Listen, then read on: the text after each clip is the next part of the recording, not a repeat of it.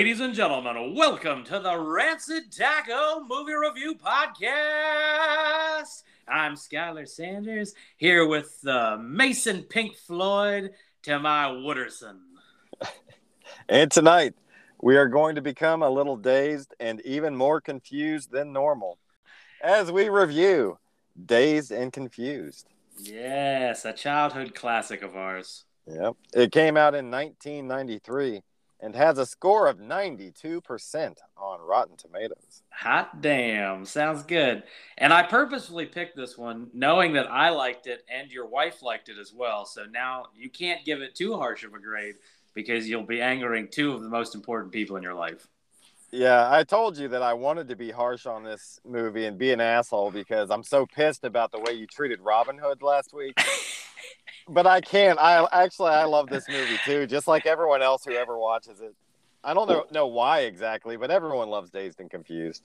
I, I think I was doing some ruminating on that, and I, I think a lot of it has to do with this movie was a nostalgia movie when it came out, and it's never stopped being a nostalgia movie. You know what I mean?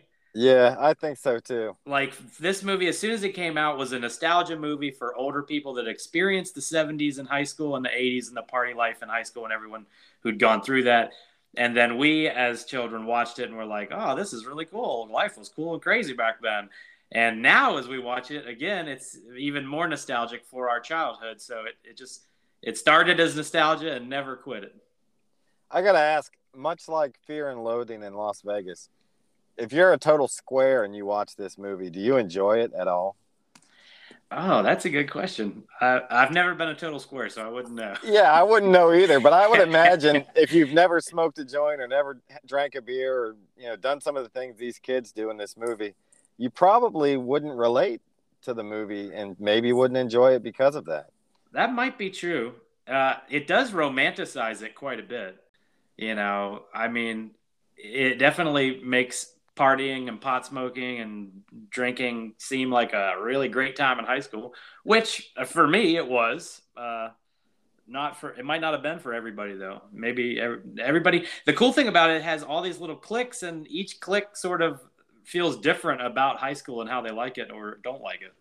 Yeah, we'll get into the clicks as we go, but you're right about some people maybe could have viewed this movie at the time and emulated some of the things everything ends out great in the movie for the characters, but in real life, I got to say, some of these things that happen within this film, I do not recommend home. Yeah. And certainly, like the life of partying and drinking all the time in high school, after high school, if you stick around and become the Wooderson character, loses its appeal more and more as you go.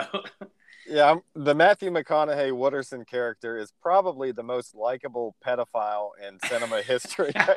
this guy is a total creep, but somehow he's the most charming character in the movie. And probably the most quoted, too.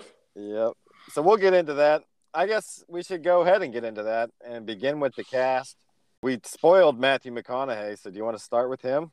Yeah, why not? All right. Well, he plays a character that actually doesn't appear for the first 30 or 45 minutes but then he does end up being the most charismatic person probably in the entire film by the end. Yeah, and he's not even a main character really. He's just he's just that charismatic as his character that he's very memorable. He plays a 30-year-old, maybe some early 30s guy that hangs out with all the high schoolers. No, I don't think he's that old, is he? I want to say I want to say like mid 20s. It looks a little better on his part if that's the case, but I feel like he was creeping up on 30 maybe. Maybe I don't know, but uh, yeah, it could be. I don't know. I mean, I, he, he, uh, well, there's a piece at the end where he he's like with that cop or whatever, and they look about this, they're supposed to be about the same age, and that cop definitely looks like he's thirty. Do we know anyone like this in real life? I'm sure. Yeah. Everyone knows a guy like this, right? That still hangs out with the high schoolers and, and Yeah. tries to be the coolest dude in the room, and he is because he's hanging out with. yeah, and he's he's just more mature, so everyone's like, "Oh, this guy's so cool." You know, everybody in that scene, all the high schoolers think that guy's so cool, but anybody around his age is like, "What a loser!" What a creep! Exactly. yeah.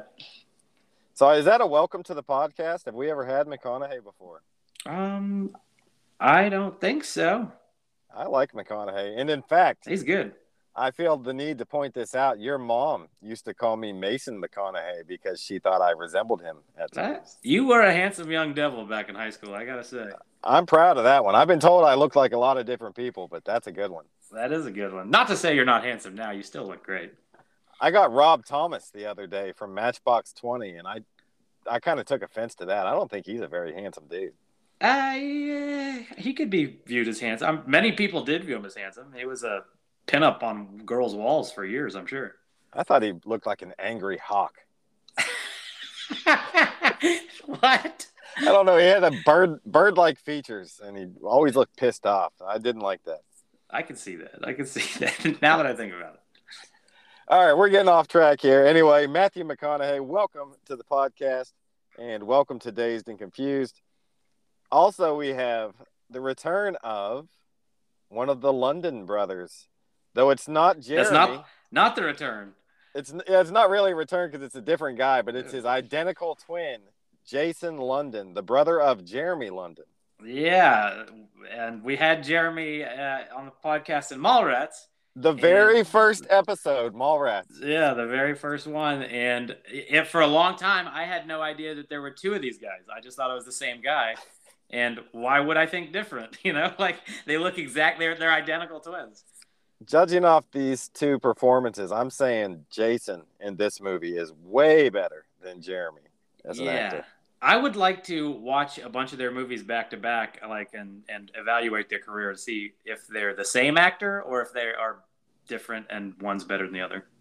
I've actually never seen Jason London in anything else. I was looking at his credits. He was in Seventh Heaven and Grey's Anatomy, like TV shows, Hmm. and small roles, but I've never seen any of his other movies. I mean, I, I, I was about to be like, yeah, he did really good in Mallrats. Oh wait, That's not him, and he also didn't And he do also good. didn't do really good in that. Thank God he could be. Maybe it actually was him, and then he just was like, Mallrats was so bad. My my performance was so on- bad. I, I have a He twin created brother, but no one's ever seen him at the same place at Yeah. the same time. He created a twin brother. Well, I thought he was pretty good in this, and of all the characters, he's probably one of the the coolest to hang out with. I think Oh, for sure. That's the guy you wanted to be friends with in high school. He was friends with everybody, so I related to him the most. He was hanging with the jocks, he was hanging with the nerds, Yeah. he was hanging with everybody. I, I kind of liked his his character. yeah. I had that same thing going as well. He was standing up to the football coach. Cool dude. Yeah.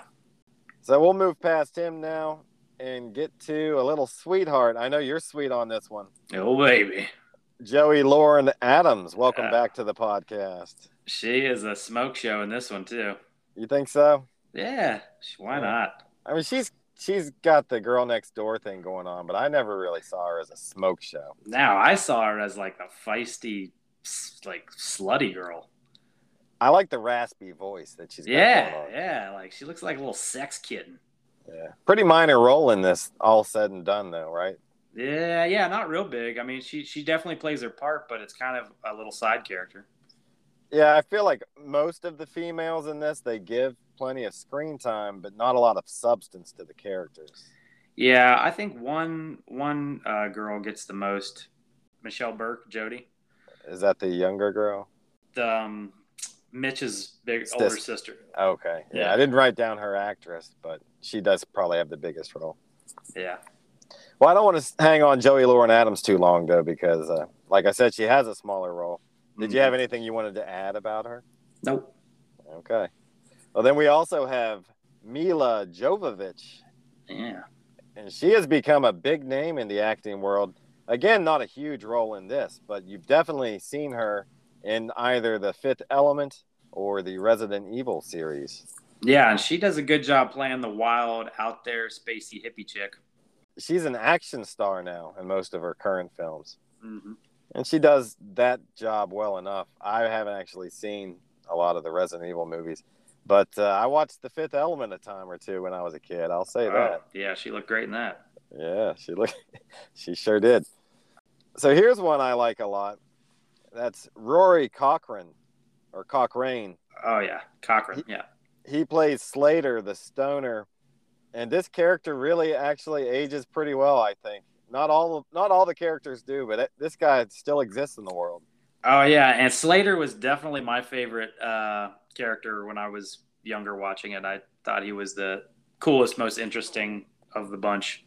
Mine too. He's got the conspiracy theories. He's he's funny at times when everyone's funny, but he's funnier than than most. Yeah, he's so like burnout and spacey that you can't help but like, eh, but like friendly and and fun too. Like he's not.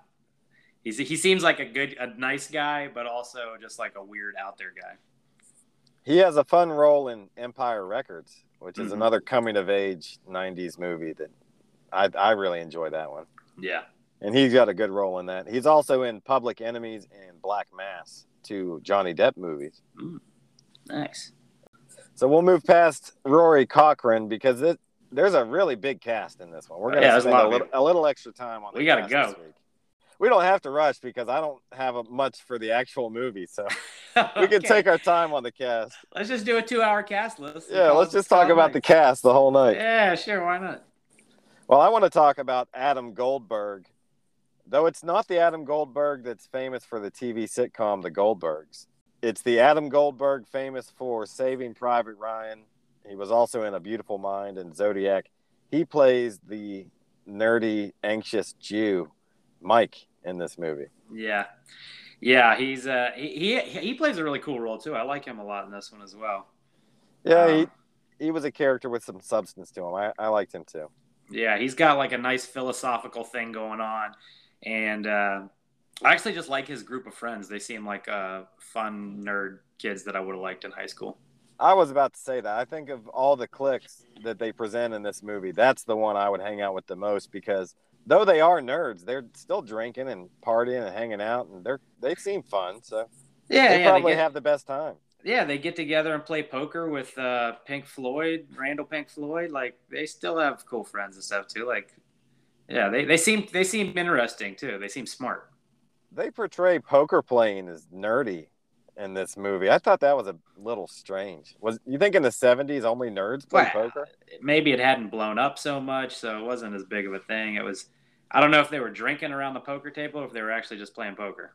I always thought gambling had a just a natural edge to it. You know, if It you're does, playing poker, you're edgy. Yeah, it should. I mean, if they want to make them really nerdy, they could have gone on the D and D route, but that's a little overused. I mean, I don't think they were trying to over nerd them out.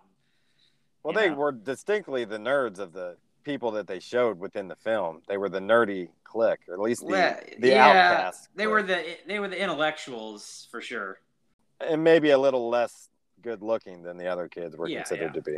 for sure. Though I can't say I fully agree because that gets us to the next cast member, little redhead here, Marissa Ribisi, the sister. Oh, ah, yeah. Giovanni Ribisi. That's G. I was I was like, where have I seen that name? Giovanni Ribisi. That's his sister. Yeah, that's his twin sister actually. Crazy. She doesn't look anything like nearly as as similar as Jason and Jeremy London look together. No, well, it's not identical twins, just normal twins. okay, all right. What's up with identical twins, man? Isn't that a weird thing in the world? That's crazy, isn't it? It's like, Like, I- someone just looks exactly like you. They basically are you. Yeah, like I remember uh, there I knew a few identical twins in school and it was you could always tell them a, apart by like one small feature like on their face or something like that. Other than that, it was so creepy. Yeah, twins are a very strange human thing. Yeah. Great for any horror movie though. I don't have anything else to say about Marissa Ribisi other than I think she was supposed to be ugly and she wasn't ugly. And also, Yeah. she's the sister of Giovanni. I love those redheads. So then we have a couple other ones here, a few last ones. Cole Hauser plays. Ah, shit. I didn't write him down. What was it? Benny. Benny. Benny. Yeah. Yep. Has gone on to massive fame now for his role as Rip Wheeler in the TV series Yellowstone. I haven't seen Yellowstone yet, but I've, I've heard a lot about it. he's by far the coolest character on that show, and it's it's a hit show. A lot of people like it. So I, I, re- I really like him in this movie, so that's that's good. Yeah, he's a cool character. I like the baseball T-shirt he's wearing most of the time. It's a cool look there. Oh yeah, yeah.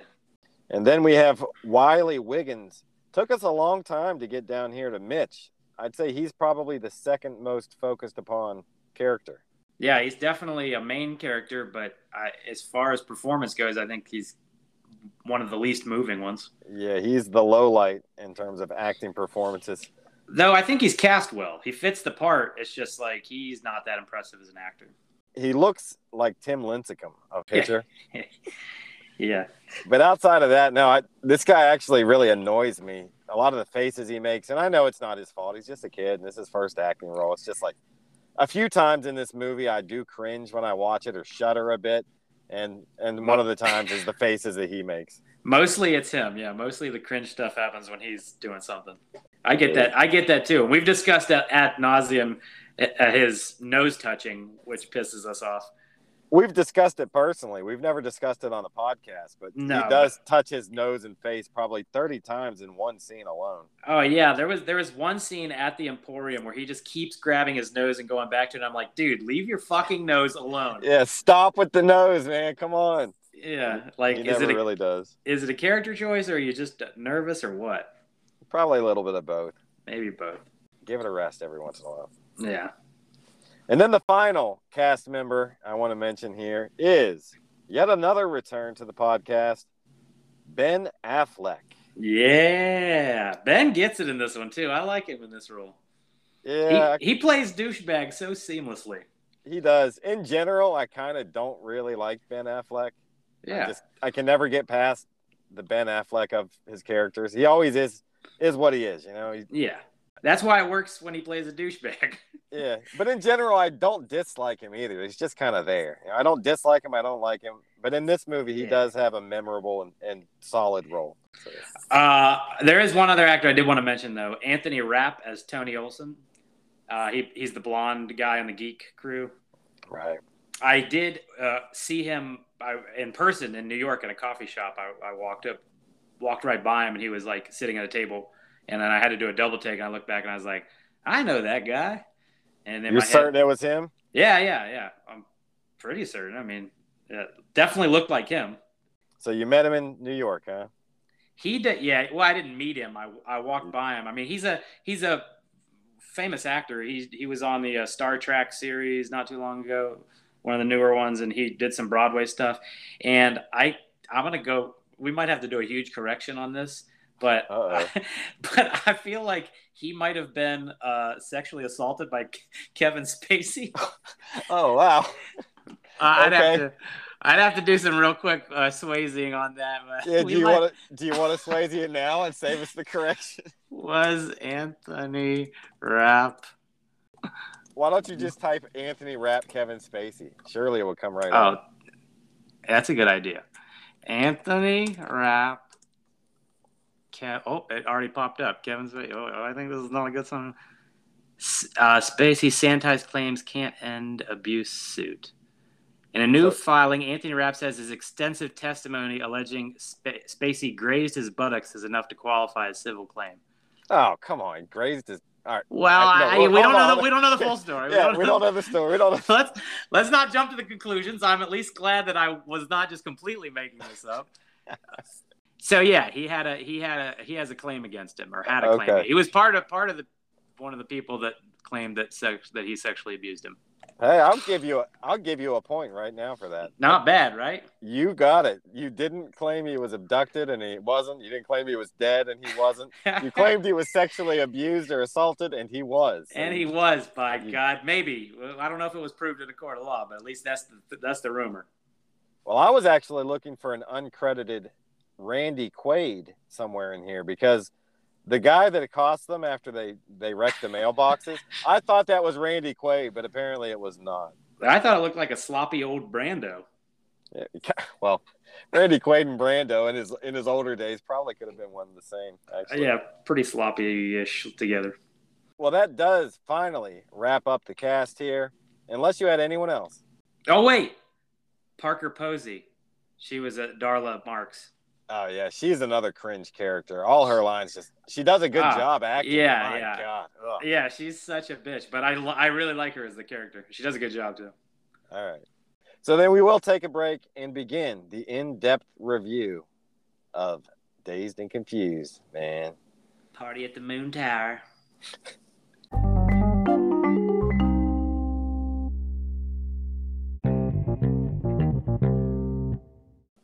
So we've mentioned that, well, maybe we didn't mention, but I think we spoiled it. This is not going to be a traditional review for us, or at least it's not for me. Normally we go scene by scene and explain the narrative, but there really is no narrative for this movie. It's just scene after scene of high schoolers partying on their last day of school or getting ready for the party on their last day of school.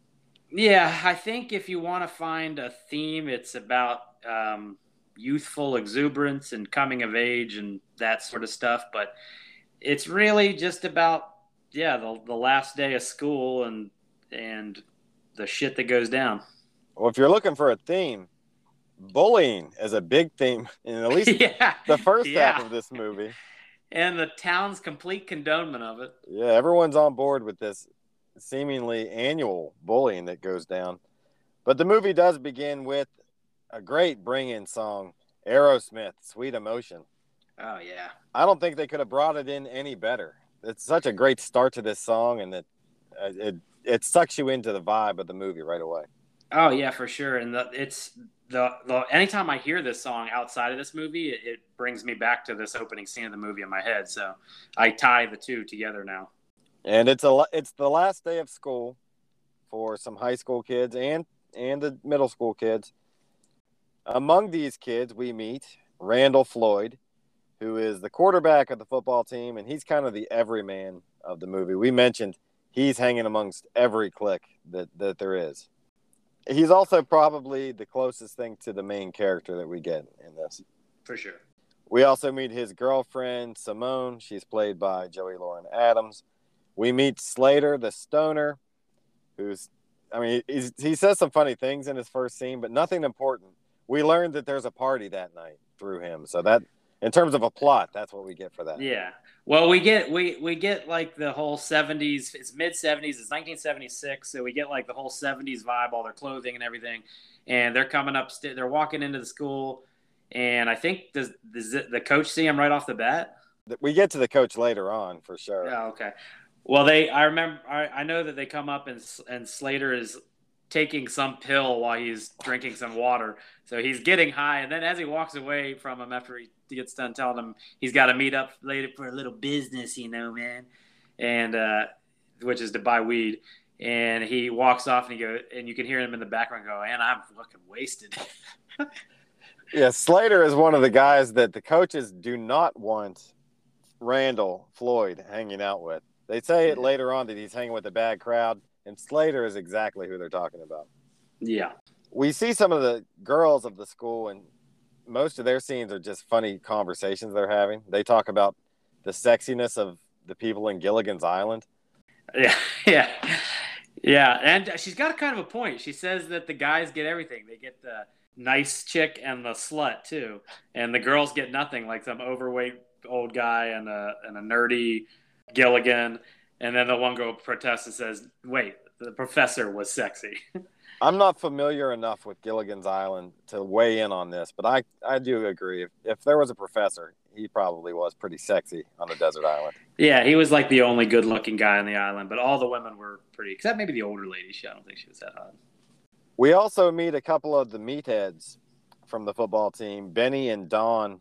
Benny is the guy played by Cole Hauser. Don, I hate this guy, man. I, I cri- of all the cringe scenes that aren't Mitch, they're Don for me. I can't stand this guy with his stupid fucking overalls and his eyebrows. So Yeah. annoying. I think you're supposed to like this guy, but I did not like him. He's not really likable though. He's kind of a dick to like he just goes pulls his arm up like he threatens to punch one kid walking by. Like He slaps all the girls on the ass Yeah. as they leave. He, he's uh, always talking about banging to the point where you know he's exaggerating his claims, and then it's later revealed that he does exaggerate his sexual prowess. yeah, he's he's kind of I mean he's I think he's Randall's like best friend or whatever maybe. So he's got his sort of role, and he he traverses through the cliques as well too. So he he's kind of that guy as well. But yeah, he he has some cringy moments. He has some some moments that I don't that I like, but he's got some cringy stuff going on too. And he's coming around plenty of times. All these people will show up several times throughout the movie, so we needed to. That's the reason we're taking the time to point them out now. Yeah. We also meet the nerdy trio. We discussed all three of them in the cast, but within the, the context of the movie here, they are personified by two gingers and an anxious Jew. Is that, uh, yeah, I don't know if we're supposed to call him a Jew. An anxious Jewish teenager. Oh, I don't even know if they mentioned that he's Jewish. Uh, Does okay. He? I mean, it's it, to me, it's a pretty obvious stereotype, but I feel like we've had this conversation before. I, I, mean, I, I, I do, I do know that, and he does call somebody a fascist at some point. and I don't know, but I don't remember them mentioning it. But he's he looks very Jewish. All right, well, we don't have to call him that if you're uncomfortable with that, but I, me, that's what he is. That's his character. Yeah, you know, yeah. I, that's what I get too, but I, am not sure if they mention it though. Do they? They might not mention it. I don't know. We'll call them anyway. the nerds. They're the nerd trio. Is yeah. what they are. And two of them are redheads. Yeah. There we well, go. no, one's a blonde, one's a red. The other guy's blonde. Well, he's like fair. He looks like he's a he's ginger. He's like completely white. He is. His whole he's, hair, his hair is white. His face white. Everything's white. He's the palest dude ever. Yeah. And then finally, the last clique we meet are actually the middle schoolers, and they are the incoming freshmen. So we know that they're going to be a main part of the story going forward, but they're going to have very different paths as the day goes on. Yeah, yeah. So the the whole we're, we're meeting all these characters. It's all Garrett. We're meeting all the different cliques, and uh, they tell a fun little story right there about Anthony Rapp's character Tony tells him tells Mike uh, the Jewish fella uh, story. If you keep referring to him as the Jewish fella, that I can't cut well, that last segment. Well, so. I think I think now we have to. All right, let's just lean right into it. The Jewish uh, just, Mike. We'll call him the Jewish fella, not the Jew. You know. Fair, fair the enough. Jew, the Jew might be derogatory. I'm not real sure about that. All right. Uh, but a Jewish fella sounds nice. that he tells him a story about hey, he has a dream of he's having sex with this beautiful, sexy lady, and she's got a hot body and everything, but with the head and face of Abraham Lincoln and the hat and everything. And it, it inspires a funny little reaction from uh, Mike, the Jewish fella, uh, who he, he goes, "Oh yeah, best not think too deeply about this one." Sorry. that conversation was endearing and, and fun to watch but has nothing to do with the overall narrative of the story at all. Yeah, zero relevance to the story other than building character background. What is relevant to the story, though, is the fact that these tyrannical football coaches want all the football players to sign these contracts saying that they won't take any drugs during the summer that that could negatively affect the team. Yeah, that's that's probably the main the main through line of the whole story is Randall Pink Floyd's inability to sign the his waiver contract, whatever it is. All the football players are signing it just to get the coaches off their back, but Randall Pink Floyd has more moral compass than that. It's a big mockery, really. It's just like sign this so they'll get off your back and then go do whatever the fuck you want. And all the players have kind of agreed on that, but Randall's kind of dug in and made it his hill to die on. I do like the coaches though. Both the coaches that have speaking roles are actually really funny in their roles and goofy. The head coach is goofy as shit. The head coach is very goofy, and that assistant coach when he says chasing the muff around and he's like punching those guys. yeah, the high socks and the tight gym coach shorts he's wearing. I was reminded of the coach from the program for some reason when I saw his get up, his outfit. I liked yeah. it. Yeah. But the long and short of it is, is that they want Randall to sign this and to stop hanging out with guys like Slater and a character we'll meet later on so Randall is conflicted because he's good at football. He's the quarterback, and he realizes that other people are depending on him.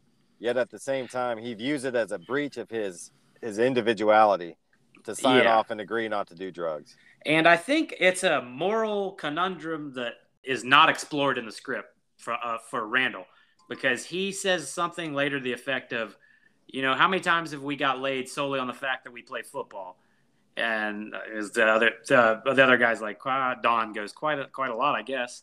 He's like, I bet we could do just as good if we were in a band or something like that.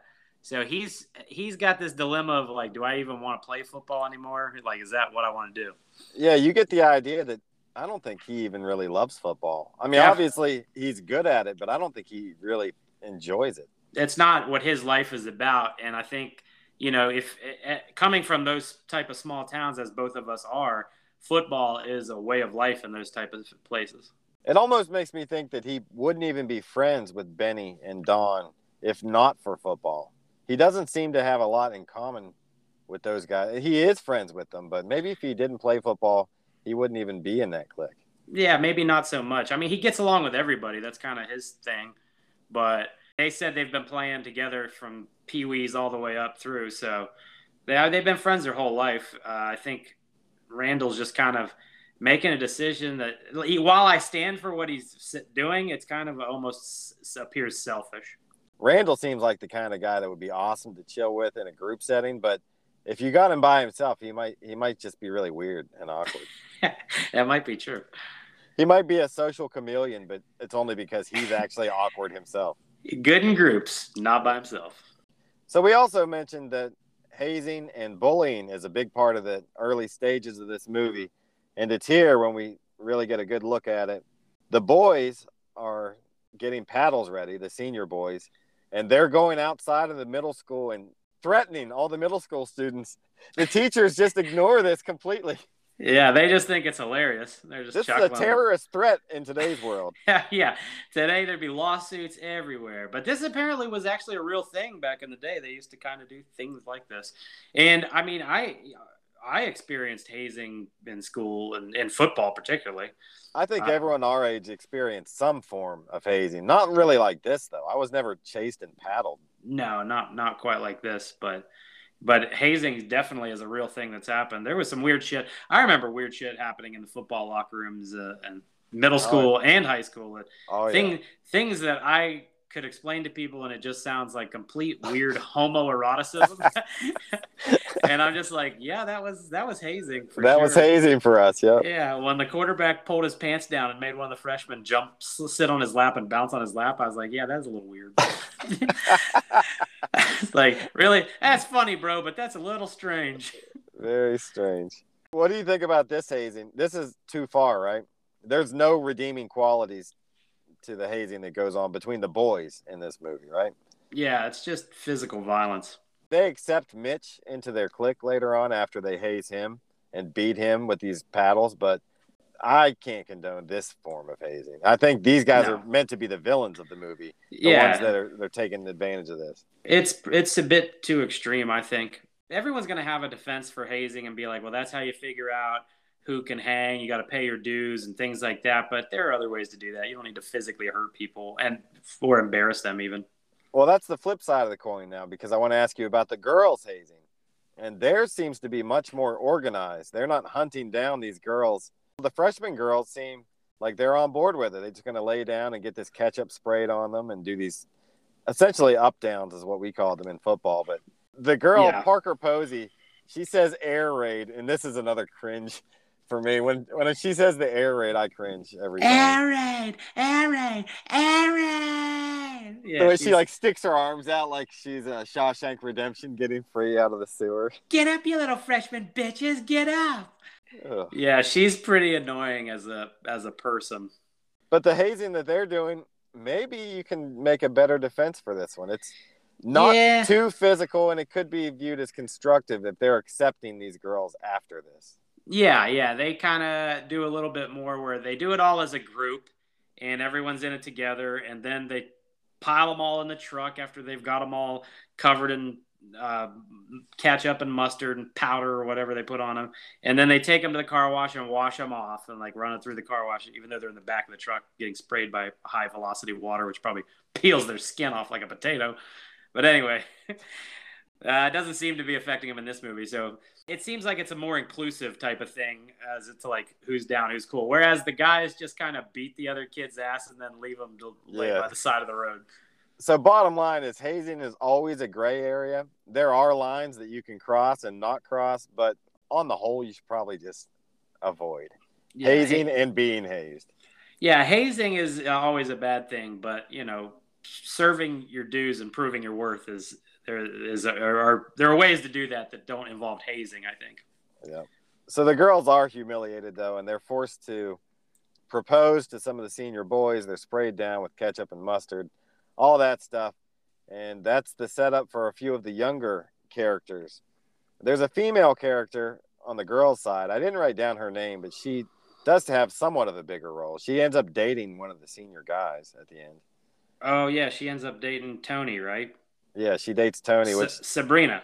Okay, there's there's she, and then there's the much more amplified role of Mitch, and Mitch gets a lot of screen time, as I mentioned. He and his friends are anxiously trying to await the final bell there at school.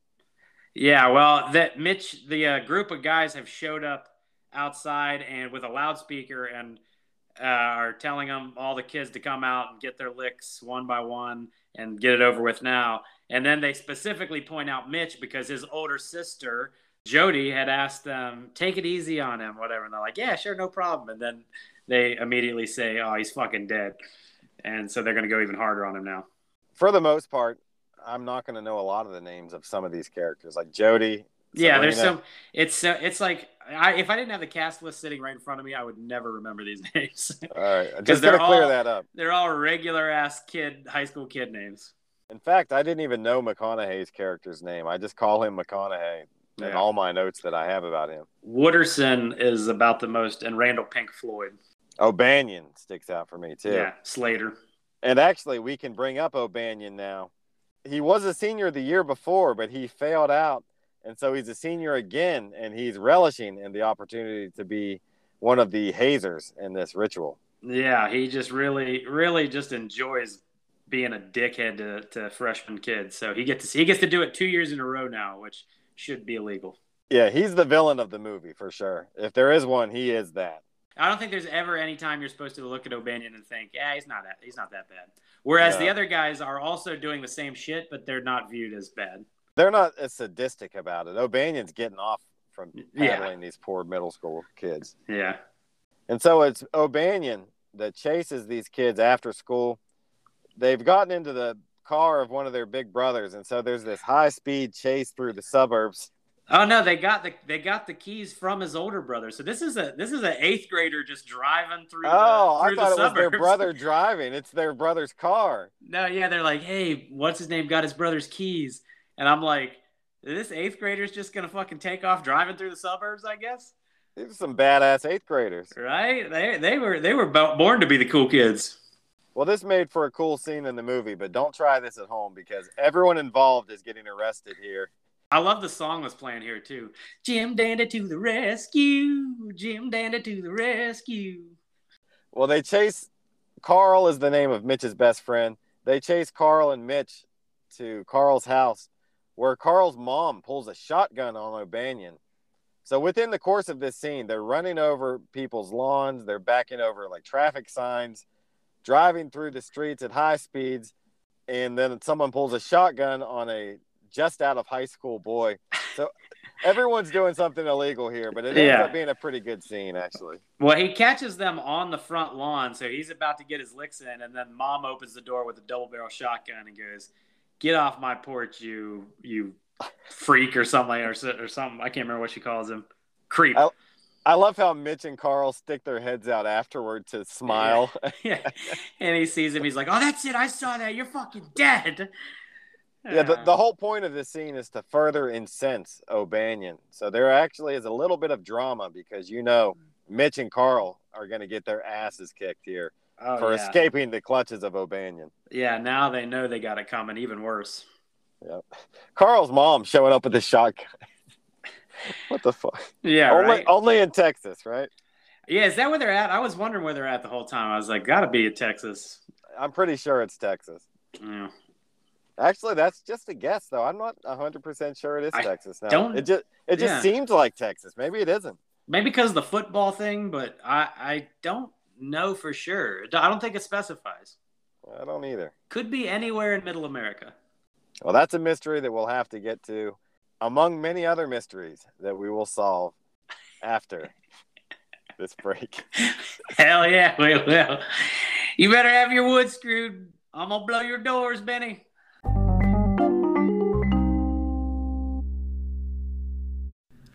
Ladies and gentlemen, I'm Skyler from the Rancid Taco Podcast, and I'd like to invite you to send us an email at rancidtacopodcast at gmail.com or check out our Twitter handle at rancidmovie. And if you've been listening to us for this long, there's one thing you're certain of by now, and that's that we don't know dick about anything that we're doing. Please feel free to enlighten us, send us some feedback, tag us in an article that proves all of our points wrong. At this point, we don't care. Just show us you're listening. We want to know if you're out there. Please say hello to us. Ask us how our day is going. Anything, really.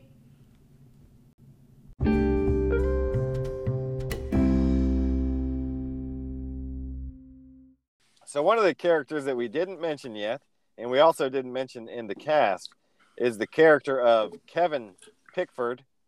And actually, I did a little bit of research on this film, backstage notes, and I read that this character was supposed to have a much bigger part, but that the actor was fighting with the other cast members, and so they reduced his role and therefore reduced the role of his girlfriend Milla Jovovich.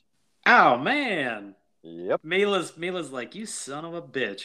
Yeah, she was gonna have her breakout before Fi- Fifth Element, Fifth element, yeah. and instead she didn't because of this fucking jackass Shawn Andrews. Shawn Andrews is a dickhole. Yep, he was fighting with specifically Jason London. They got into a fist fight. They said. Really? Yep. That's kind of interesting. I wonder Hmm. where they were going to go with this this Kevin character. Yeah, what more were they going to do with him, I wonder? Maybe, Maybe- the party wasn't going to get canceled at his house. Yeah. That- that- that's funny because that's the next scene. Kevin is hanging out at his house with his girlfriend, and Floyd is there, a couple other guys. But his Slater. parents, Slater, yeah, his parents burst in and they say, "Hey, a beer keg delivery man is here," and they say they're going to drop off some beer for you. And I thought that this guy does a pretty decent job of playing it off, but he's dressed like such a stoner, and he's prematurely getting stoned that his parents would have never bought that this wasn't his Yeah. beer in the first place. like, first of all, how do they not smell the weed in, in the room? Because they're sitting there lighting up, getting blazed in the room, and they throw on an incense or something. I think that covers it all, I guess. But uh, yeah, yeah. They, they, they so they were the parents were going to leave town, and he was going to throw this huge party at his house, and all these characters that we've met are were going to come to the party, and the beer guy shows up and, and he's like, "Oh, I better go check that out and see what's going on." He's like, "Yeah, so you're a little early, aren't you?" And the guy's like, "Yeah, I got this hot day going." He's like, "Yeah, so I guess you got the wrong house, right?" He's like, "What?" Yeah, I guess you got the wrong house. He's like, "Uh, yep, wrong, Mister Pickford altogether." got to be fair, the, the the the beer delivery guy tries to play it off and help him out. Oh, he tries, and and the kid does a decent enough job of playing it off. But the fact that he is just got done smoking pot and he's dressed like Jim Morrison does it doesn't bode well for his parents thinking that he wasn't going to have a huge party at the house. So they decide to stay home. Yeah, yeah. The parents are staying home and not going on vacation out of spite for the child. In terms of serving the plot, this means now the senior party is off at that house, and all the characters we've met have to form new plans. Yeah, and like they go to the Emporium to meet up to like hang out and congregate where they can shoot pool and play foosball and do whatever.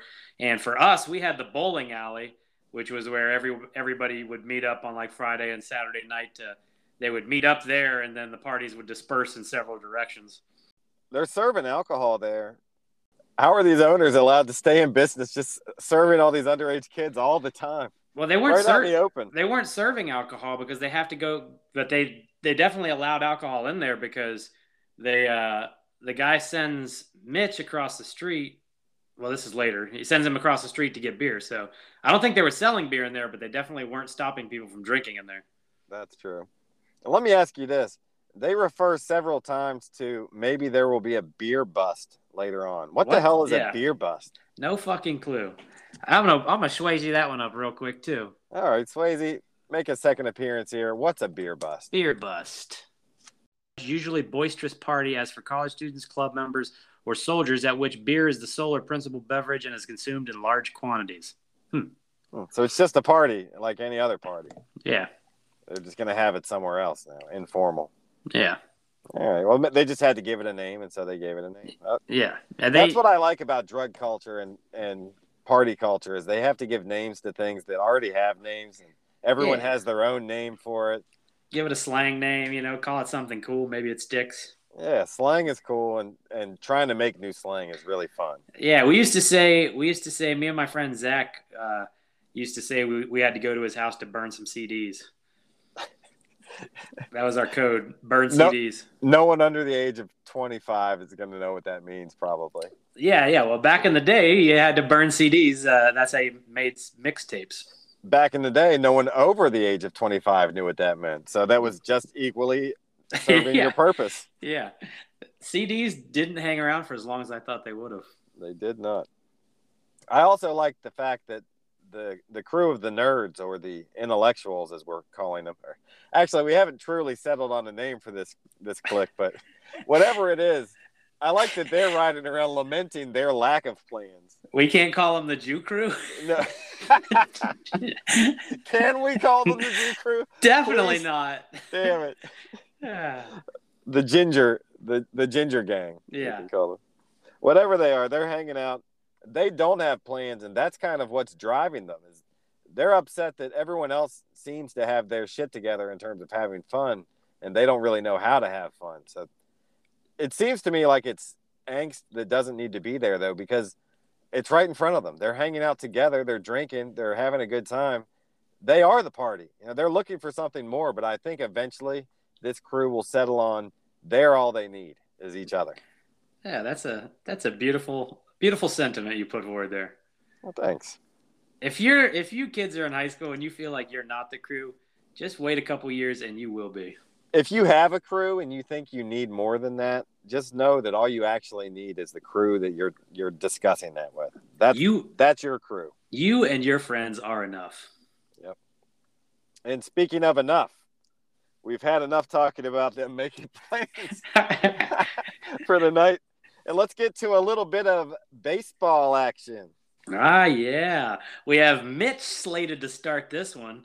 A young Tim Lincecum on the mound here, facing off against uh, some nameless junior high team.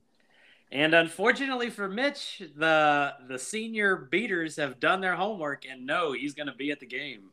Yeah, they're going to beat his ass after the game. But Mitch is still able to focus and strike this guy out. This Pitch is guy- a gem. Yeah, the guy that swings and misses at this final strike misses by like six feet. I always notice how far this guy is off from this pitch. Well, he pulled a swing obviously, so he wouldn't hit it. so you think uh, Mitch's but stuff Mitch- was just that good? Well, yeah. I mean, he said he was starting. He said he said I have to go to the game because I'm I'm pitching, and he started and finished the game. So that's a complete game win he got there. That's true. He did. That, that's junior high though. It's pretty pretty Yeah. cool. And if you're still striking, if you strike the last batter out, you you pit you're you're still throwing your stuff at the end of the game. So he didn't save any stuff after the game, and that means he's out of energy and he doesn't even fight it. He walks right into the arms of O'Banion and Benny. Uh, I forget who else is. And he does his friends a solid by distract. He goes out the back gate, so they're all drawn over that way, so his friends can get away.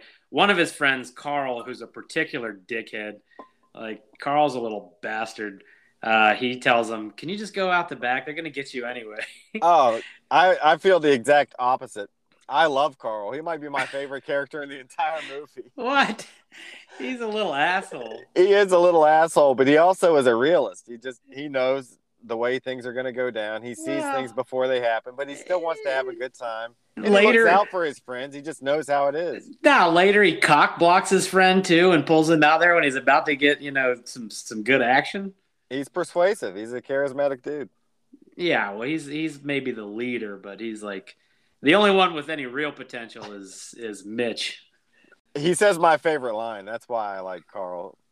Oh, okay. Anyway, you're right about Mitch distracting, and he does distract to help his friends out. He takes an ass whooping. O'Banion, in particular, is brutal with his beating. But then Floyd shows up, we're gonna call him Floyd and Randall and every other thing, but Pink Yeah. Floyd Randall shows up, and he doesn't really prevent the beating, but he lessens the uh, the violence within the beating, and then he takes Mitch under his wing afterward. Yeah, no, he doesn't do anything to stop the beating, but he comes over and they offer him another lick and he or uh, a hit, and he goes, "Yeah, sure," and he gears up like he's ready to really wail into him, and then he gives him a light tap, and then gives him a ride home. And on the way home, he talks to him a little bit about you know him when he was his age and how bad they beat his ass, and it's kind of neat because you can see the younger kids and the older kids' body later, like you can see how the chain of a sequence happens like as they get older and become those people. But the role of that Randall takes over Mitch is not only does he give him some advice on how to face this going forward after the, the hazing, but he takes him out for the night and lets him ride around with them. And Mitch fully embraces this and basically grows into a, a young party animal himself. Yeah, it's his introduction. I mean, it's I remember my freshman year going into going into school and you know, yeah, into high school and not knowing anybody and being nervous, and then finally like a, you start making friends with a couple older kids and you know whatever. Then you get invited to a party and you go to a. Uh, I remember after our first football game, I went to a keg party and that was my first ever like high school party, and it was it was great. I loved it. I thought it was the coolest thing I'd ever done. All in all, though, I got to say, uh, keg parties and teenagers usually something bad happens for somebody that night. It, it Yeah. never ends as well as it does in this movie. It doesn't always end well, that's for sure. And in terms of bad things here, the more sinister seniors, Benny and particularly O'Banion, we know they're still on the hunt for the rest of Mitch's friends. So we haven't seen the end of the, the beating and violence out of these guys. Yeah, they're still on the prowl. So finally, after all this time, welcome to the movie, Matthew McConaughey. All We- right, all right, all right. Is this the role you think that made McConaughey what he is at the beginning? What's his defining role? This is one of them for sure. I think it might be. It's it's Yeah. weird to think that because it's not a huge role, but I think it might be the defining McConaughey role. I think it really catapulted him into the into the limelight. Maybe How is all right, all right, all right a catchphrase? Just the smooth way he delivers It it. is the way he Like, delivers it. It makes it a catchphrase. I mean, he still to this day says it to people, and people probably say it to him. Like, I mean, I still say it today. Today, at various times myself. Yep. So when he comes on board, he is, as I said, the most charming pedophile in cinema history. We don't, we don't know his age. Are we going to Patrick Swayze one third time here? What What do we need to? We I want to know how old he is. His character is supposed to be. Okay, let's see here. This is this might be. How old is Wooderson in Dazed and Confused? Matthews based his character of Wooderson, a 20 year old weirdo still hanging around with high school kids. Yeah, you way you way overshot. He's 20. He's only 20? Yeah, people just looked older back then. All right. Well, uh, that makes it not so bad. I'm not even going to call him a pedophile. It's just a creep. Yeah, it's creepy. It's I mean, legally I don't know how old this redhead is, but uh legally he could be. Maybe he's not. I don't know. Could be in trouble. Might be statutory. Also, it's 1976. I don't know what the laws were back then. True. And it's Texas. And it's Texas. maybe. maybe. A bunch of maybes here. Anyway, McConaughey's character is the highlight of the movie in terms of an acting performance. And he joins the high schoolers in their quest to help organize a new party location. Mhm. We all know someone like this in real life, and it's not a very cool person. Yeah, it's usually view, and especially if you're a senior guy and it's an older guy taking younger high school girls. Nobody, no, no, none of the none of the none of the high school guys like that guy. No. Not like the, not like these guys like him. No, they're all his buddies, but I would bet more than likely they would have a competitive thing against this guy. They just need him to buy the beer. Yeah. That's probably the big draw. Is there anything else to say about McConaughey's character here? Um, He's just there. not yeah, not really. I mean, this is at the Emporium. Yeah, they're at the Emporium. They first are introducing him, but he's not really doing anything. He's just saying, no, "Yeah, yeah, we'll he's just. I. I mean, he's just yeah, he's just there. He's just one of the guys that's kind of on the crew. Well, he he's driving. Uh, he's driving Mitch and and Randall yeah, to the Emporium to begin with, and you can just get you can just feel how cool he is when he picks him up in the car and he gets in. He's like, "Oh, cool, nice car," and and he says something worse and worse. Is like, "Say, man, you got a joint?" like, no. it'd be a lot cooler if you did. Yeah. Goes, no, not on me. Be a lot cooler if you did. Yeah. and apparently, what I'm reading here, just a lot of his his dialogue was improvised. So I have a feeling Matthew McConaughey just kind of took this role and ran with it and did whatever the fuck he like cool that came to mind, and and it would just worked. Yeah, credit to McConaughey for this. Though the actual focal point of these next good portion of the movie, I think, is on Mitch. Mm. And it's not only about Mitch fitting in, which he does pretty seamlessly, seemingly right away, but he also buys his first beer here and he meets a girl that he becomes attracted to, a sophomore even. So she, you know, Mitch is growing up, as we mentioned he's going to, and here's where it happens. Yep, yeah. He's now got an in. He's he's into the cool kids. He's he's into the crowd. He took his ass whooping. He paid his dues. He took his ass whooping, and now he can even kind of walk around O'Banion, and O'Banion's not freaking out over him. I didn't like the scene where he buys the beer. I wouldn't have believed that he was over eighteen. That's for sure. no, he didn't even attempt to look older. I mean, it would have been maybe funny if he'd have done something to try, but he was almost flaunting his childlike face in front of this clerk, and the clerk never even remotely picked up on it. Yeah, What was that clerk selling? The woman at the uh, cigarettes and booze. The pregnant lady. was that what he was selling? yeah, and he's selling her cigarettes and booze, and he goes, "Now remember, eat something green every day. Baby's health is really important at this time." Why was that scene in there or that line? Uh, just to show you how like uh, just to be like a sign of the times because you know back then smoking and drinking while you're pregnant was probably like a pretty normal thing Oh, well, I thought it was just to show how dumb this clerk was, which it does serve that purpose too. yeah Anyway, Mitch buys the beer. He meets the attractive sophomore. He bonds with the seniors, except for O'Banion. He does say he still hates that jerk.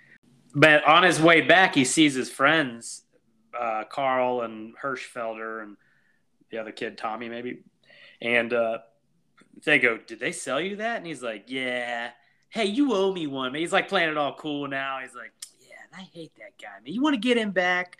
And they were talking about o'banion. And uh, so they de- they devised this little quick plan to get O'Banion back.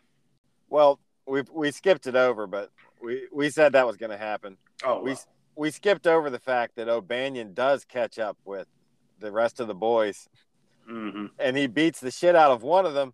And I only want to bring this back around because the guy that gets beaten was previously in the middle school dance making out with some chick. yeah, Definitely further along the sexual base path than he's probably ever been. And it's here that Carl cockblocks. yeah, He That's says, "Hey, come on, about. let's go. What's this kid doing? Just stay with the girl, man. Forget Yeah. these these do fellas." not do not leave. Stay there. So Yeah. he leaves, and then he gets his ass kicked by O'Banion instead. Thanks, what a Carl. mistake there. Thanks, Carl. So I've got a really dark theory here. Oh God. What if this kid, you know how it is when you're a kid, you know, you're making out with a girl for the first time. What if this kid's just walking around town with this unending hard on, and then and then he gets beat and whipped and paddled by O'Banion? What if this kid was never the same sexually after this night? What? this What? could have been it. This could have been the sexually scarring moment of his life. Yeah, he might have needed this paddling every single time after this. Hey, there's nothing wrong with a little bit of impact play. You know what I'm talking about? There is if it was forced upon you in this way. Yeah, it's it's it is it is not good if you didn't ask for it. Some of these kinks happen and they don't happen on purpose. Is all I'm saying. I mean, I don't know. It's a it's a stretch to think that he would link those two things sexually, but unless, of course, he was aroused by the fact he, that he was. he fat. might have still been aroused. That's what I'm saying. He might have still had the and then and then confused the arousal. yeah, exactly. Oh, okay, all right. That Or is maybe- an That's an interesting theory. Or what if he just? I, I don't want to go any further with. Actually, never mind. yeah. No, keep going. I'm enjoying this. No. So now, do you think he's like attracted to older men and younger women? he gets the beer afterward. O'Banion throws him a beer after he takes his beating. Mm-hmm. So it's almost like he gets the reward for the punishment, and so that adds a layer to the kinkism of it. It's like, oh well, Yeah, you, got you something. were bad, you got the beating, and now you get the reward. All in all, this kid's very impressionable. He's probably like 13 years old, so. Do you think he? how it ended up? You think he grows up to be a uh, gimp? I bet he's the kind of guy that gets choked out by dead cats on, in, in chat rooms and stuff. Yeah, yeah, that's that's obviously next. Well, Yep. We figured it out. We figured Hirschfelder out. That's one character down. So I didn't really want to go there, but we did. We went there. I'm glad we did. I'm glad we called back that scene because that's what happens, and that is why Hirschfelder and Carl and the other guy all want to get revenge on O'Bannion, and now is when they meet up with Mitch and they make the plans to do it. So they've got this whole elaborate plan mixed up now, and uh, I don't know how they worked it so quickly. But the the younger girl that's into Mitch at the Emporium walks by O'Bannion in the bar and says, "I heard they're busting Carl Burnett out back," and he goes, "What?" And this is like his golden calf. You know, this is who he's yeah, been. Carl, Carl's mom pulled the shotgun. Yeah, Carl he's- eluded him the whole time. he's been wanting to bust his ass pretty bad. So he's he's in a big rush to get out of there and and and bust his ass. So he goes out and they've sure enough they've got him pinned up against a like a garage door around the side of the building, and it's pretty short amount of time has elapsed. So I don't know how they put this whole thing together, but he's starting to talk shit to him, and then Carl tries to stand his ground. He slams him up against the wall and says, "You've got to be the dumbest shit ever." He's like, "This is to your mother, fucker."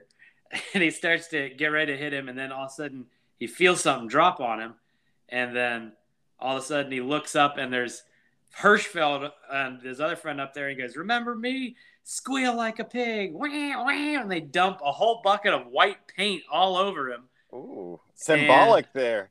Yeah, yeah. the white paint of Hirschfelder. Hirschfelder just completely dumps his load all over. this is the same guy with the walking boner and the uh, the beating too. I'm actually this theory has some legs. it's getting legs. Yeah, it's getting there. And I, I don't know. And then he just runs off completely sexually satiated. and they jump into the back of their friend's car and squeal off. They squeal off like some pigs. And O'Bannion is pissed.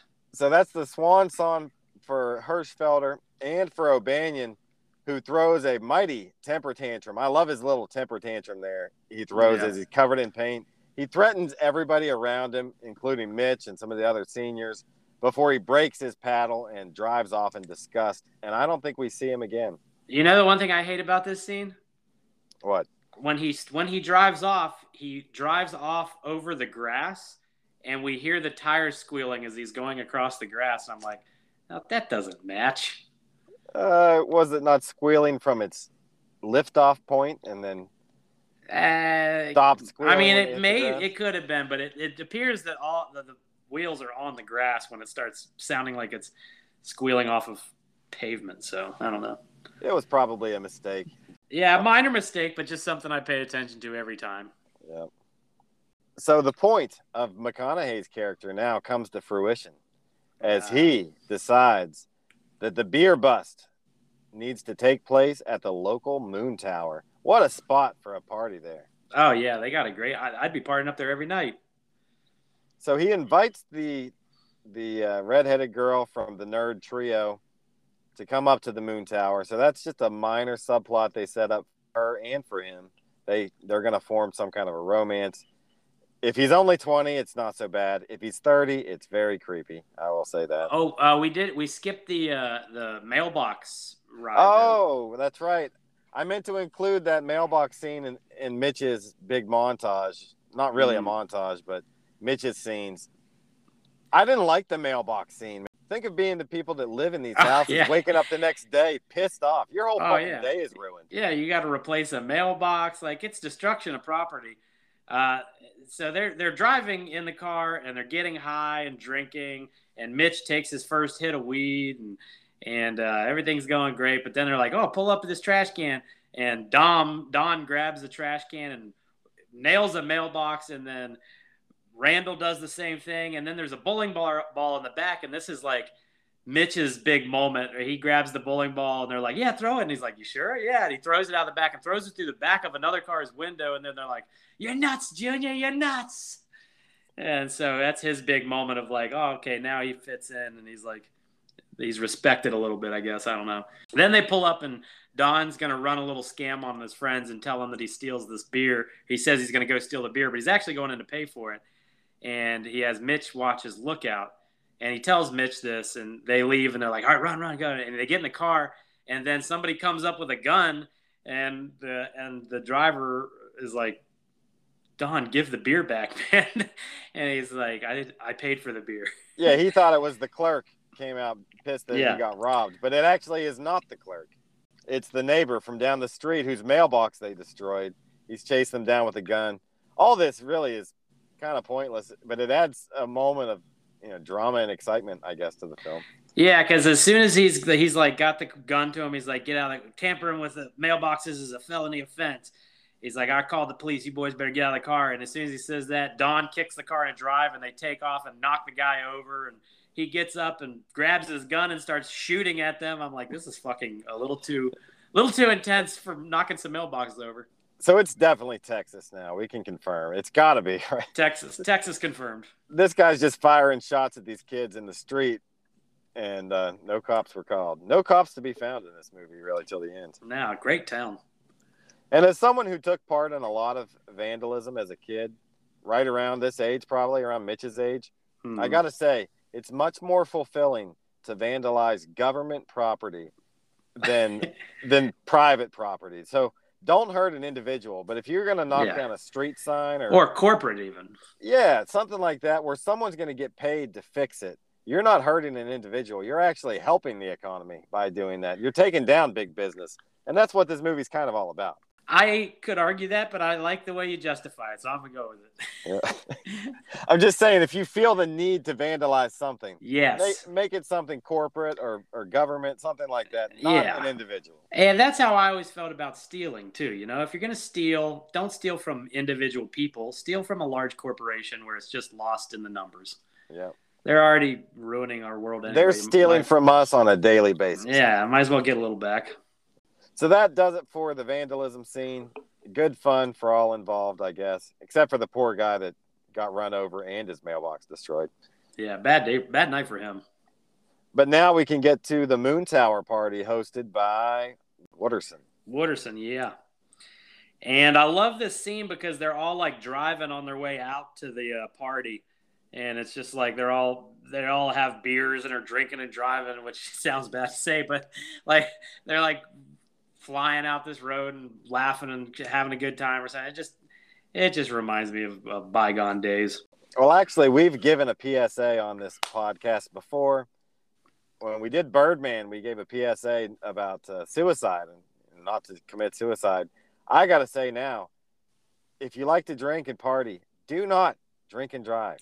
Yeah, it's not a good combination. It's never good to do. We do have some young people in our audience, and I want to say it's not cool, and you can ruin not only your own life, but someone else's as well. And that's just not fair for the people that aren't drunk and driving. Yeah, yeah, it's romanticized quite a bit in this movie, uh, but it's it's something that you know it's a it has very serious consequences. It can ruin your life and somebody else's, like you said. Yep. So that aside, though, they are all drinking and driving and going up to the moon tower. And the nerd trio in particular, I feel like is highlighted in this part of the movie. And I like this part because our the Jewish fellow, Mike, th- this entire time has been ridden with anxiety about his future and his standing in society and the way people perceive him. And so his the decision to attend this party is really a big step forward for him, more than the other two even, I think. Yeah, yeah, he's he's really itching to get out there and live and experience some real life a little bit. And uh, the Doesn't two, doesn't the other- really work out for him though, does it? not so great. But the other two are the other two are not quite as like gung ho about it, but they're they're also on board. But he's really feeling like you can tell his angst is building, and he's feeling like he's wasting his his youth and not doing the things that he wants to do. Yeah, the other two are going to meet people, specific people actually. But for him, he's kind of trying to conquer some personal demon or prove something to himself. And I didn't understand the message of this because normally, we'll go ahead and say it what happens now. He gets into a confrontation with a guy who clearly is looking for a fight, and he gets the courage to stand up to this guy in the fight, but then he gets his ass kicked. So, what are they trying to say here? Like, normally they'd mm. say, oh, you need to stand up to your bullies and everything will be fine, kind of like Mitch. Well, he the exact he, opposite happens here. Yeah, I mean, and and him getting his ass beat is not exactly a bad thing. Uh, you know, it's it's another learning experience for him, I think. But what does he learn? He learns that maybe the thing that he's looking for is not what he's looking for. But also, I don't think by I don't think at the end of the fight like he is beat up, yeah, but he almost has sort of a uh, positive view of. He's like, you know, like I, I, you you wouldn't say I got my ass kicked, would you? Like I got some punches and stuff, right? And it's so like he he's he's looking to stand up from say he's looking he, he lays it out as he doesn't want to let because the guy starts to pick a fight with him and he walks away and just is like basically a, a coward about it essentially. Yeah he backs down. Yeah the other guy's a motorhead. Clearly he just um, wants to fight. yeah the other guy's like a motorhead dickhead and he calls him a dominant male monkey motherfucker which is funny. But he says he doesn't want it to contribute to him being another another thing that contributes to him being an ineffectual nothing for the rest of his life. So he wants to steal up his courage and stand up for himself, and and he does that, and uh, it does it certainly doesn't seem like it works out well for him because he gets his ass beat pretty steadily. But I think in the end, he kind of like it. It does empower him a little bit because he did stand up for himself, and that's kind of what he was looking to do. Well, I don't think this movie was big on messages under the surface. No. I actually think what they were going for was realism, and they nailed the realism of this. Not sure if he really should have stood up to this bully because it did not work out for him. Didn't work. But he did get empowered a little bit, like you said. Yeah. Anyway, that's the end of the storyline for Mike, our Jewish fella friend. His other friends, the Gingers, they formed their respective romances. Tony gets into a romance with a young the young freshman girl that we saw being humiliated at the beginning. Pretty big age gap here. Not uncommon, I guess, but a little far there. Uh yeah, he, I I don't know if he's like he's a senior, she's a freshman maybe. We yeah, don't she we was, don't establish She's definitely a freshman and he is a senior. Yeah, well we they don't establish that he's a senior, but uh, maybe he like maybe he's becoming a senior, she's becoming a freshman. I don't know. I dated a senior my freshman year, so I can't really say much about it. Yeah, it's not that bad, I guess. It's okay. Yeah, no. But Tony does find love with this freshman girl, so that's good for him. And Cynthia finds potential love with Woody Harrelson or uh, Matthew McConaughey's character Woody Wooderson. Wooderson, yeah, yeah. I, I and uh, and it happened in an earlier scene, but I love when he goes, he's like, you ought to ditch those two losers you're in the car with and get in with us, but that's all right. We'll figure that out later. and he just like openly insults the other two guys in the car with her, and she's just like, yeah, he's cute. I don't know. They're like, he was an asshole. So they they do them, but he was cute to her. Yeah, they do they do uh, express some dislike towards Wooderson in that moment, but she's definitely into him. Especially because he's offering to take her to an Aerosmith concert. In 1974 yeah. or whatever this was, I bet this was a pretty hot ticket to go see Aerosmith. Oh, for sure. I'd check him out in the 70s. Yeah, I'd date him if he was going to take me to an Aerosmith concert. So that wraps up the storyline for all the nerd trio. Uh, let's go back to Randall a bit here because the whole time Randall's been hanging out with all these different characters. But in terms of his own narrative, the thing that we've been talking about since the beginning is is he going to sign the contract? Is he going to be part of the team, or is he mm, going to yeah. live his drug lifestyle? He also has the kind of girlfriend Simone, Joey Lauren Adams, and he has the kind of girl he starts making out with in the forest, Jodi, Mitch's older sister. So a bunch of bunch of stuff going on with him. Yeah, I don't know why they included the thing with him making out with a different girl or whatever. Like, yeah, what was that all about? those other girls, you didn't have any relationship with them in terms of significance to the story. So it's like, yeah, I guess just to show how Foot loose and fancy free Randall Pink Floyd is. That was the free love aspect of the movie. They just threw Mhm. it in there. Okay. Well, the more important storyline was the football thing, I think. And his teammate Benny corners him in a truck during the party and says, "Listen, man, if you don't sign this, you're not just screwing over yourself, you're screwing over all of us, me included." And so that Yeah. does add a new dynamic to the pressure that he must feel because it's easy to say, "Yeah, fuck these football coaches," but you don't want to let down your friends, your best friends. Yeah, well, and if he was like a, a receiver or a tight end or a lineman or something like that, it'd be different. He's the quarterback, so he's a pretty crucial component to them getting their whole team back and, and making a push for state championships. Yeah, Benny even says we've lived our whole lives for this. So without Randall, all these other people aren't going to have that glory that they're anticipating. Yeah. What if they go like six and four and Randall does sign the contract anyway? Now Randall's a total sellout. yeah, what if Randall like signs the contract, plays, and then is like has his worst year ever and just completely fucks him over because he's bad? Yeah, because he's not high. He needed to get high to be a good quarterback. Yeah, performance enhancing drugs. Well, Randall doesn't say much of anything to Benny, and Benny leaves in a in a rush, and so the party is now winding down, but not for Randall, Slater, a couple of the girls, and uh, Wood- Wooderson. Yeah, they're heading out for a joint subcommittee meeting on the 50 yard line. Yep. So they go out to get high at the football field, and they're smoking, having a good time, but the cops show up. Rather than take any of them to jail, though, they simply hold them until the football coach can arrive. Yeah, and the football coach says, That's exactly the type of crowd you shouldn't be hanging out with. Even though a couple years back he coached Wooderson, apparently, because Wooderson played football, we find that out. And Slater Slater tries to be like, Hey coach, remember me? Second period gym class. He's like, Those are the people I'm talking about. They don't have anything to lose. You do. I love Slater calling out the coach like that, too, because I could see the coach not knowing who he is. Just Yeah. like, I, I Yeah. know him, but he hates him. I'll be like, oh, that fucking guy. So But they have they have a nice little fun exchange there, and then and then now Randall finally makes his grandstand. Yep, Randall stands up to the coach. He says, I forget what he says, but ba- the long and short of it is, I may play football next year, but I'll never sign this contract. And then he I throws the crumpled piece of paper at him. I might play football next year, coach, but I will never sign that. And then he crumples it up and throws it at him with a hell of a good arm. So it looks like he does have a decent arm. He's lucky the coach didn't pull a gun on him, honestly. Yeah, I was thinking maybe the coach probably is just like fuck this kid anyway. Like if it had been a real coach, he'd have been too egotistical to take that. But he's not a real coach. He's fictional.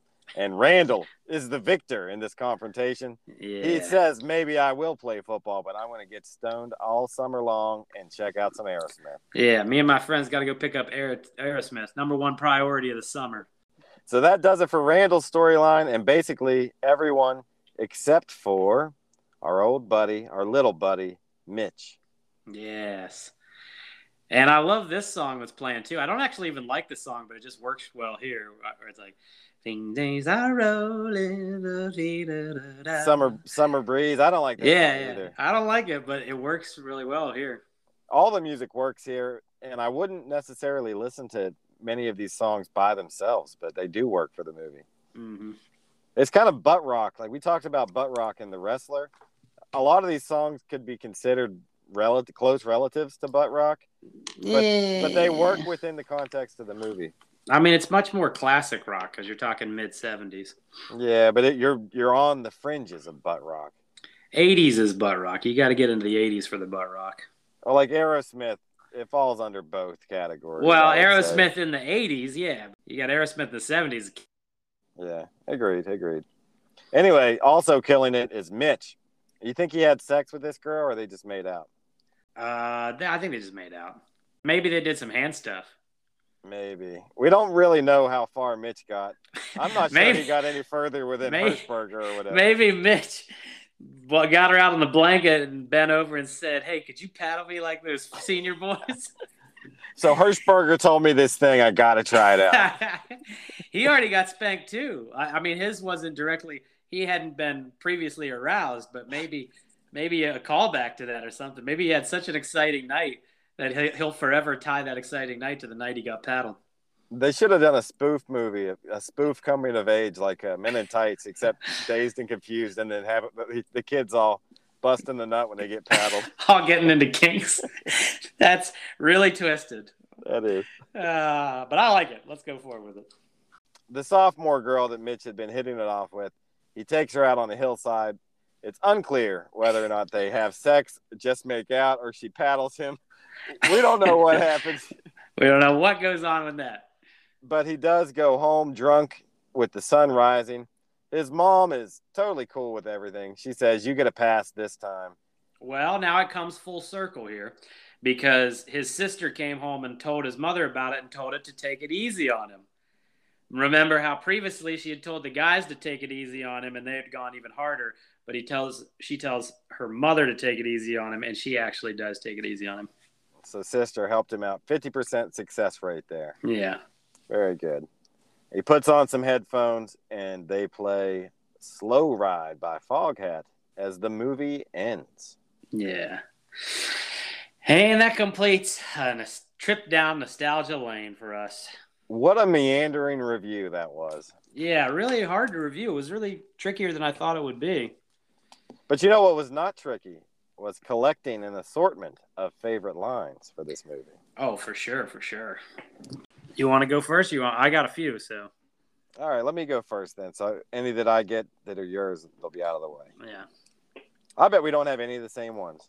Maybe. All right. Well, first off, I've got one from Slater from the Moon Tower. He says, Imagine how many people out there just fucking, man. yeah. There's one from Randall when he says, If I ever start referring to these as the best years of my life, remind me to kill myself. Yeah. And I think that's probably true. These probably are going to be the best years of his life. Kind of a slap in the in the face to his friends standing there around him, though. Yeah, they're oh. all having a great time, and he's just like, "Nah, I'm just tolerating you people until yeah. I really reach success." It's like I haven't peaked yet. Here's one from the bully at the end when he's beating up Mike. Mike says something about, "Oh, I was just making an observation, man," and the bully says, "Observation? Who are you, Isaac fucking Newton?" Yeah. I don't know why, but I think it's just funny whenever bullies reference like scientific figures. yeah. At least he got his, his science uh, reference right. Yeah, he's a smart guy. He's a smart bully. Here's one from Slater again. He goes off on this tangent about Martha Washington and how great she was. And then he starts getting into conspiracies about weed. And he says, You ever look at a dollar bill, man? There's some creepy shit going on. And it's green too. And it's green too. oh yeah, he has a whole he has a fun little a whole fun little thing right there where he's talking about George Washington into aliens and, and Martha Washington would have weed for him every night yeah. when he come home. And then I have one final line here, and it's my favorite line from Carl. He says to Hershberger, soon we'll be freshmen where all the girls will be putting out. yeah. like freshman girls are just the peak of sluttiness. Yeah, like when you're a freshman, you're just all of a sudden tearing it up. For you're you're not getting any action as a freshman. The misled bravado of Carl landed yeah. the, the, favorite line of mine. That's funny. What you got? I got uh they're in history class and the teacher goes or in the background you hear the teacher say the 68 democratic national convention was probably the most bitchin' time of my entire life. Uh, and then the senior air raid girl uh, parker posey darla she goes wipe that face off your head bitch. That's a callback to hereditary there. Wipe that face off your fucking face. Wipe that face off your head bitch and then there was the uh, the, the beer delivery guy Yep, wrong, Mr. Pickford altogether. Just the way he delivers that cracks me up. And uh, oh, when they're in the back of the car, he's like, "I want to, I want to do this." He goes, "So what are you saying? What do you want to do, Mike?" I want to dance. and just the way he says that cracks me up. And say, man, got a joint? Be a lot cooler if you did. Yeah, that one was so obvious. I skipped that one. Yeah, I could, I could have skipped that one. Um, oh, how about Hey Slater, you fucking hippie, hippie, give me drugs, man. Get some from your mother. Yeah, we just banged your mother. All right, fuck you, dickhead. I love that little interchange. Um, Most of Slater's lines could have been written down as quotes, I think. Probably. Oh yeah, right before he's like, "Are you cool, man?" He's like, "Cool, like how?" Huh. Oh, okay. and he goes, uh, "Oh, when they go, you're nuts, Junior, you're nuts." Uh, and then uh, what's her name? Darla says at the afterwards when she leaves, she's trying to haze uh, Sabrina's character again, and she walks off and she just goes, "Lick me, all of you!" just like screams that out at the crowd. and then, of course, uh, dominant male monkey motherfucker. He's like, "What? What do you mean? Huh? Huh? Yeah, just like that Clint guy. Who? That Clint asshole's dominant male monkey motherfucker." That's from Mike whenever he decides to go for round two with the bully. When he's had enough to drink that he finally decides he's going to go fight him. Yeah, and that that concludes it. Wow, quite a few. That I felt like the favorite lines were going to be plentiful for this movie, yeah. though. It's a very often quoted movie. Oh, I could quote the whole thing pretty much. Well, we're not going to quote the whole thing because we still have one more thing to get to here, and that is the score for Dazed and Confused. I'll tell you now, I love this movie, but I'm not going to be at the Rotten Tomatoes score. That's a high score. Yeah, the 90s is yeah, it's pretty high. To me, it, it it's I mean, it's it's obviously rewatchable because I've rewatched it hundreds of times, uh, probably, and it lacks it lacks a through line like we talk about, and it it, it doesn't really have any point or purpose much that you can really pick out. So those are things that take away from it. But I, I think everything else pretty much works for it. Like just it's a fun movie to watch like the characters are all interesting and they're all different and they like we said they they hit the social climate of high school perfectly with the way that they film it and the soundtrack is one of my favorite things like I, i'm pretty sure i have on spotify this soundtrack saved because uh, i love all the music off of it um, and this this era and time in general just is really intriguing in history for me like the, the 70s and kind of the, the stuff that went on during the 70s is just really interesting to me. So I, I enjoy that. And it's just uh, it's it's like the peak of a light-hearted, fun watch for me. You know, it's got a plenty of entertaining dialogue. It's it's just all around a, an enjoyable movie. I, I can't see how you would watch this and not like it, unless, like we were saying earlier, maybe you've never yeah, if yeah. you're a total square, you might not. If like you're completely it. against drinking and drugs and all that stuff in general, that might just be a complete zero flop film for you in that case. But uh, I don't fall on that side of the fence, and uh, so I try I try to judge it as fairly as I could and not put it up because I would have to put it in the, in my top ten. I think if I were to list my favorite movies of all time. Uh, but I want to try to judge it a little more fairly than say I judged uh, Life Aquatic, maybe. So, so uh, I, am going to go with a 16 out of 20, which is I think wow. still a pretty good uh, score. That is a very good score, and I actually agree with you. I think this movie isn't for everybody, but it's pretty close because everyone at some point reaches that point where they feel they're growing up. It's happening right before their eyes, and I think that happens in this movie so I think everyone can relate to this outside of, like I said, a lifelong total square. So somehow it reaches a wide audience despite not really being about anything. And despite there being a few cringe moments, there are way more eh, memorable and enjoyable and mildly comical moments. And just enough that I think this qualifies as a great movie for me and for anyone that would watch it. And I originally pegged this down as a 15 out of 20 but I wanted to give a bonus point for this being my wife's favorite movie of all time. Yes. So we're on the same score, 16 out of 20. All right, perfect. So good choice there, Dazed and Confused. I wanted to get you back for Robin Hood this week, but I just can't. It'll well, have to come next week. Don't worry, you will have your chance, I'm sure, because I deserved it. I did I formally apologize for that yet? No, not yet. I'm waiting for it. Okay, I won't. no, I I would like to formally apologize. I just was my head wasn't in the game. I don't know if it was the movie or if I was tired or what, but uh, my head was just not. I wasn't focused for that for that uh, review, and you know, I, I, I am gonna I'm, I'm gonna go back and and as a form of apology, I'm gonna rewatch that movie for you, and I'll see if I can find anything I like better out of it. You will like Alan Rickman better. I'm gonna if- focus if nothing else. I'm gonna focus on Alan Rickman solely and just hope that that can bring the score up because I uh I failed. well, we're both gonna fail next week. Oh, I decided to go against my better judgment, and since I let my son pick a movie, I let my daughter pick this movie. And I have seen this movie once. I doubt you've ever seen it, but I think you need to see it oh God. because we've already proved that you're sexually depraved. But how Yes. depraved are you willing to get for science? Oh God. Because next week we will be reviewing the human centipede. Oh my God. I think you should be more concerned that this is your daughter's choice of a movie. As I asked her mine three. Rated. I asked her three times if she was sure, and she said she's sure. So this is what we're doing. I mean, I the only thing I know, yeah, I just only have a visual image of what a human centipede is. I don't know anything about the movie, so I, I do know it's a horror film, right?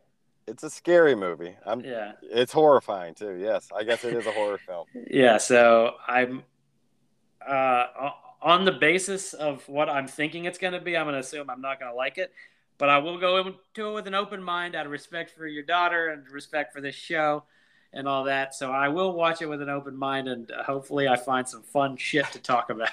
I have I have Some literal fun shit. Actually, a- what you're going to be talking about. I have a feeling there'll be plenty of sh- literal shit to talk about. Well, you might have a Hirschberger moment where you become sexually aroused by this, and you might not ever be the same. Oh God, that's scary. That's a scary thought. I'm now excited. I might watch it tonight. Hey, did Hirschberger achieve immortality on the podcast tonight? I think so. I, I think, think- he did. I think Hirschberger might come back around sometime. Yeah, I hope. I hope Hirschberg. It's Hirschfield, but Hirschfielder, Uh, whatever his name is, he, Hirsch. Hirsch Kinkster. So if you develop a sexual fetish against your will, that is a Hirschberger. A Hirsch. That's pulling pulling a Hirschberger. So Well, I- that's retroactively. I'd like to call the cat, the dead cat choking a Hirschberger. Yeah. Hey, it's also the movie's title is Her, so it fits perfectly. You had a Her Her. Schberger. Schberger. Nice. Oh my God. Well, this is going on too long. As always. As always, I'd like to say one last hail to your mother, Hail to your mother. and we will be seeing you next week for the Human Centipede. Thank you, everybody, for listening, and we will see you then. Bye bye, y'all.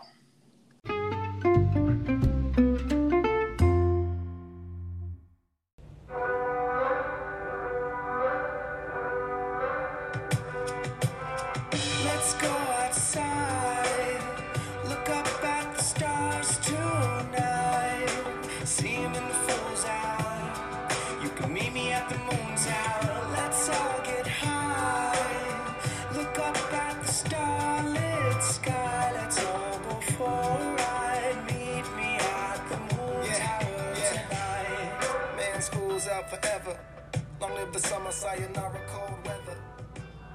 I'm talking joints and margaritas. Girls rocking hoodies, wearing threes, fat booties. Everyone loves movies from Webster to Morocco. Who needs rotten tomatoes when you've got the rancid tacos?